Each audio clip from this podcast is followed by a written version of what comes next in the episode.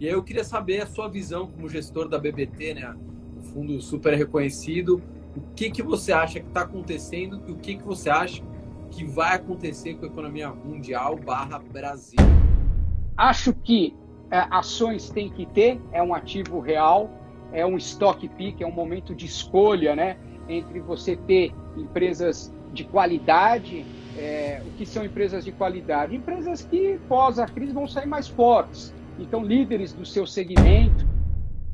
Que papéis que você falaria para montar uma carteira dividida por setores? Enfim, o que, que, o que você falaria?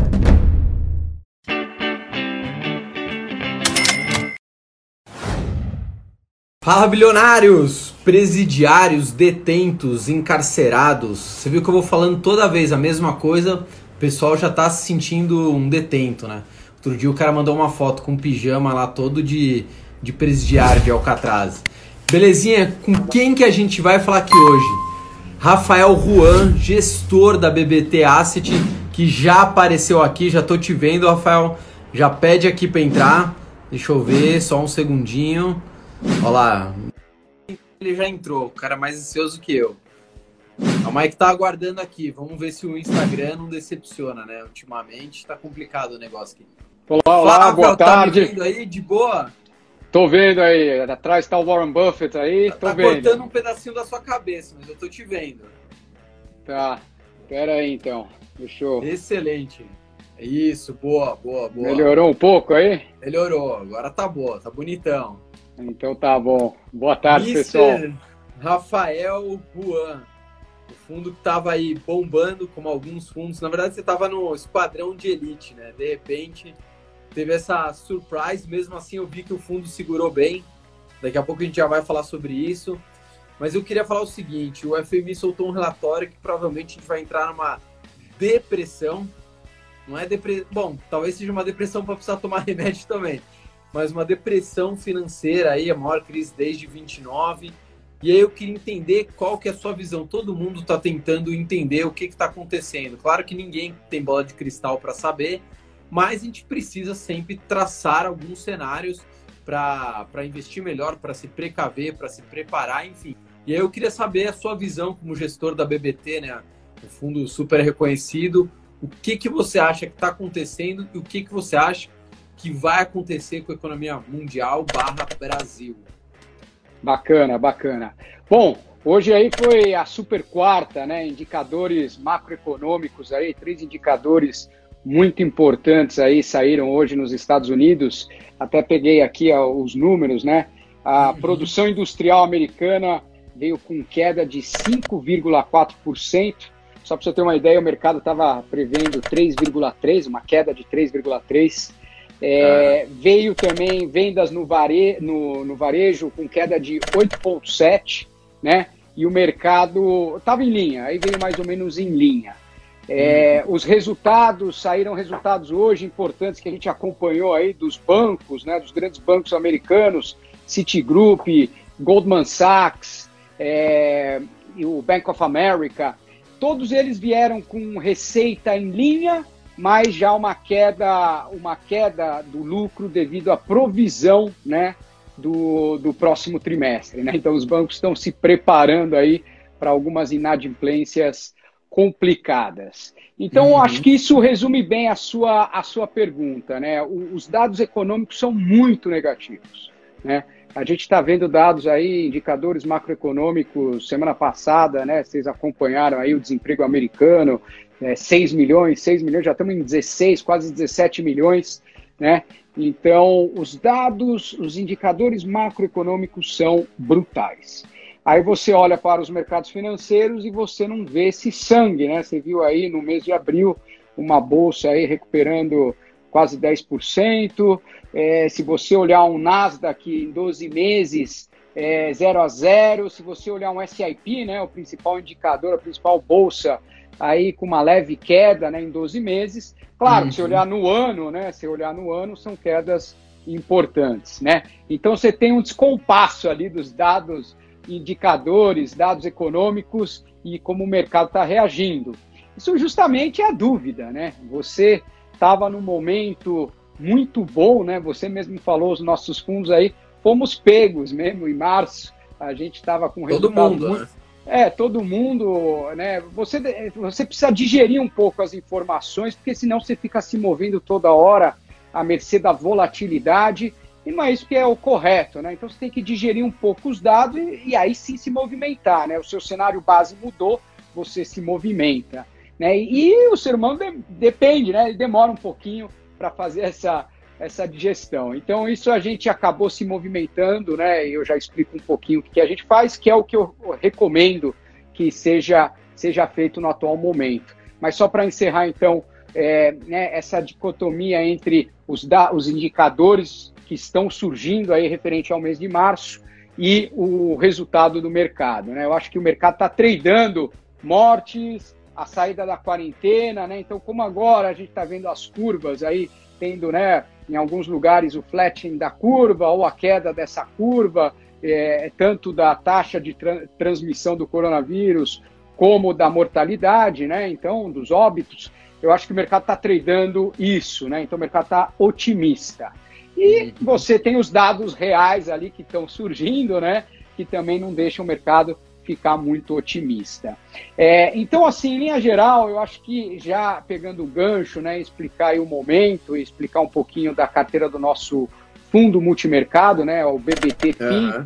depois dar uma olhada aí, acho que vocês vão gostar, é um fundo que, que eu acho bem interessante. A gente tem dois fundos, somos muito focados ali, né, no fundo multimercado e no fundo de ações. O fundo de ações é um puro sangue, está lá com ações e a gente está tentando fazer uma gestão micro ali, fazer um stock pick de qualidade, que eu acho que é um momento muito bacana para isso. Como é que está voltando... em 12 meses esses fundos, Rafa? Olha, 12 meses o, o fundo multimercado agora ele está negativo, está menos 4%, né? Pô, mas, mas segurou ano... bem, hein? Segurou, mas ano passado a gente entregou 30, ano retrasado 20, quer dizer, a gente vem num, numa taxa ali de entre 15% e 20%, se olhar os últimos cinco anos, resultados muito consistentes. E fomos pegos aí, mas o, não, não entregamos o ano, não. A gente, até na carta do cotista, eu falei, a gente vai entregar resultado, a gente vai buscar ainda resultados no ano, né? O ano tá. Só foi o primeiro trimestre. Ainda tem, tem muito tempo. Mas voltando então um pouquinho aí para a linha de raciocínio, multimercado é um momento de você ter ativos reais, né? A gente está vendo essa impressão de, de dinheiro pelo Fed, pelo Banco Central Europeu. Quer dizer, é uma impressão sem, sem histórico, né? É, realmente são trilhões, você já nem consegue entender, é um trilhão, dois trilhões, três trilhões, quer dizer, você começa a comparar com o PIB Brasil, né? Eles estão imprimindo um Brasil ali, e então é, é, é muito dinheiro. Então, é, é, eu, eu, eu falo ativos reais, um dos principais ativos que eu gosto é, é, o ouro nesse momento, é uma reserva né, de, de capital importante, né? Então, teoricamente, quando você imprime dinheiro, seu dinheiro desvaloriza, né? Só que em contrapartida, no momento de crise mundial, todo mundo corre para o dólar, né? Então é mais ou menos o movimento Vai que a gente está vendo, né? Você vê aí uma inércia, é, é, uma movimentação para o dólar. Eu acho que isso é uma inércia que começou devido à desalavancagem das operações espe especulativas ali do, do mundo de renda fixa, por isso que o dólar estava subindo, e agora esse fly aí to, to quality to, né, para os Estados Unidos, moeda forte, é algo para se ter na carteira, recomendo entre 5% a 10%, mas eu acho que a gente deve estar tá chegando ali no momento em que as contas, né, a gente vai ver aquele mesmo processo que a gente viu em 2015 e 2016, que as nossas exportações começam a aumentar devido à crise, a gente importa menos, né? então começa a entrar mais dólar, esse movimento é, é, especulativo da renda fixa vai terminando esse ciclo. Então, em algum momento, eu acho que a gente deve começar a ver né, uma, uma tendência de estabilização do dólar, né, mesmo num cenário muito ruim que a gente está vendo aí. Eu acho que a gente pode ainda buscar os 5,50, né, se as coisas aí continuarem, não, não tiver ainda muita perspectiva, mas depois, passado aí esse estresse é, do corona, a gente deve voltar a ver aí o, o, o dólar a, abaixo aí dos, dos cinco reais, próximo dos cinco reais, né? O nosso ministro já, já deixou claro que é um dólar mais alto, né? A gente vai voltar Sim. a ver ele a três, mas eu acho que você fazendo as continhas ali, os modelos matemáticos ali mostram um dólar aí por volta dos, dos 4,80, por aí. Mas é, é uma moeda forte, você tem que ter na carteira, então recomendo aí, pessoal pra que hedge. tem aí. Para hedge, uma, uma proteção contra é, né, um cenário mais otimista local, quem está posicionado, né? Acho que é, ações tem que ter, é um ativo real, é um stock pick, é um momento de escolha, né? Entre você ter empresas de qualidade é, o que são empresas de qualidade? Empresas que, pós a crise, vão sair mais fortes. Então, líderes do seu segmento, tipo uma Raia Drogazil. Raia Drogazil, acho que né, é um momento muito claro de, de né, que continua, as pessoas continuam indo na farmácia, o, o, os pequenos e médios são sempre os mais penalizados em momento de crise, essas empresas têm acesso a capital barato, né? Então. Por exemplo, estou é, é, chegando é... agora, tem lá 20% do meu capital estava 100% na renda fixa, vai uma situação hipotética. É, tenho 20, 20%, vai, 100 mil reais, tenho 20 mil reais, além do fundo, dos fundos da BBT. Claro. que papéis que você falaria para montar uma carteira dividido por setores, enfim, o que, que, o que você falaria? Olha, eu, eu acho que você tem que ter, é, e, e se você não tem nada de ações, é o momento de você ir comprando, mas em tranches. Não é, ah, vou comprar tudo agora. Não. Preço médio. É, eu acho que esse mercado pode cair sim. Acho que a hora que o, o pessoal começar a digerir esses números, esses indicadores ainda, a gente deve ver um, né, um mercado cotado mais baixo. Se, se subir, ótimo. A gente tem ações, vamos, vamos ficar uhum. contentes. Mas eu acho que a, hora que você começar a ver os números, né, indicadores negativos, negativos, uma hora o mercado vai começar a treinar os indicadores e não só o, a saída da quarentena, as mortes, os óbitos que estão sendo tradeados agora pelo mercado. Acho que numa segunda fase ele passa a tradar esses indicadores. Então, compraria em tranches. Então, respondendo sua, sua pergunta, essa pizza que você quer investir, eu acho que 50% você tem que ter em renda fixa, caixa, porque se surgir novas oportunidades, é, é, né, sei lá, a bolsa voltou lá para os 60 mil pontos, é um, é, é, acho que é um bom momento de aumentar, de agressivar, pelo menos é uhum. isso que a gente vai fazer nos fundos, a partir de 60, 55, a gente começaria a, agressivar bem em ações. Você está é, mas... com essa expectativa?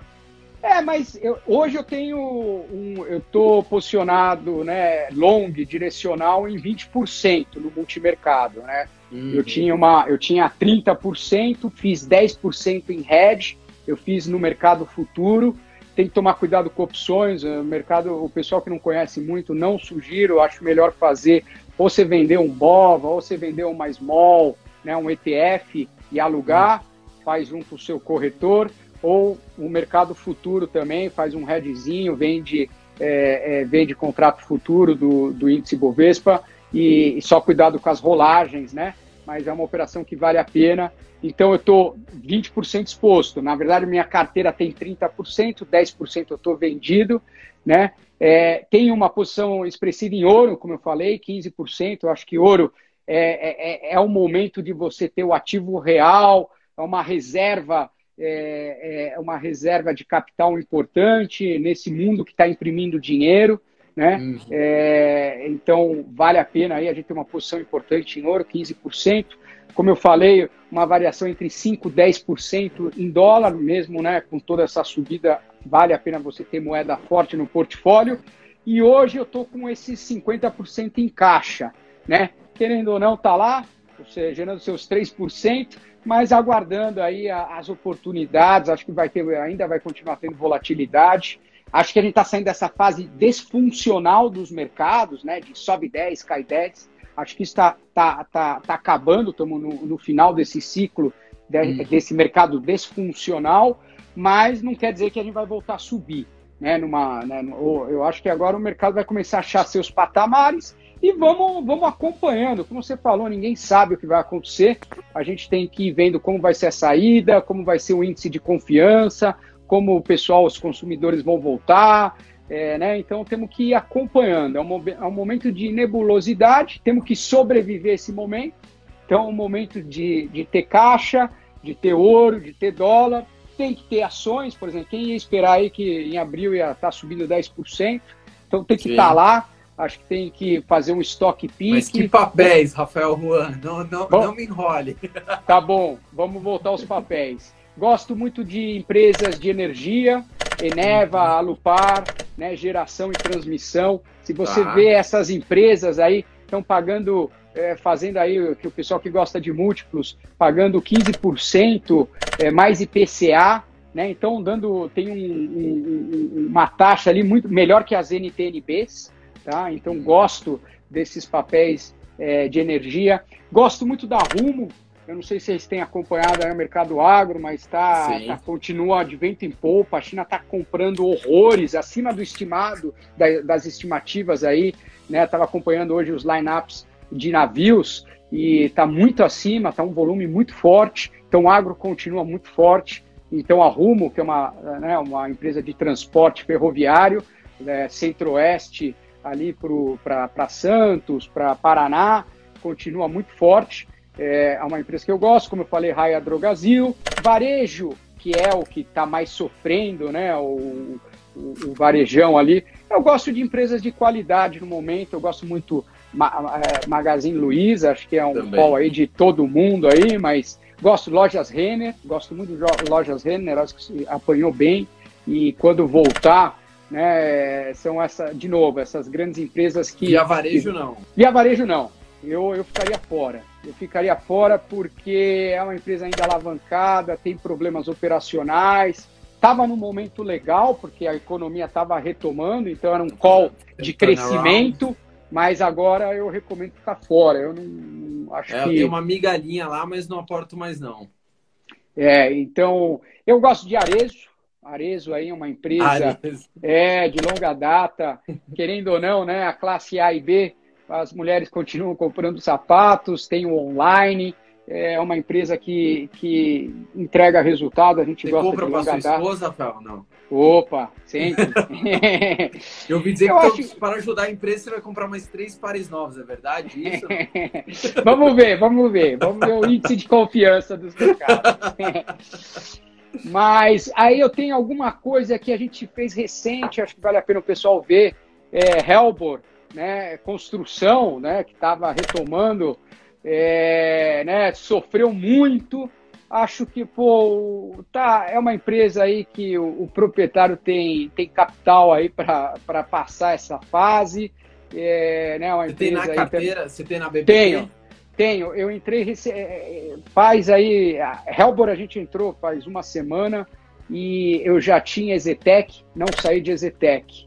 Né? Apenas dei uma, uma reduzida nas nossas posições, mas são as duas aí que eu gosto. Né? Eu gosto uma, uma de muita qualidade, que é a Zetec, é mais cara, mas vale a pena, e uma ali de, de crescimento, né? Tá os múltiplos aí mais barato, então a gente faz um, um médio ali, né, na, nas duas pontas. Então, sugiro aí também é, essas duas empresas. Eu não tinha, mudando aí, é, não tinha nada de Petrobras, mas a 14 reais Achei que vale a pena correr o risco, óbvio, né?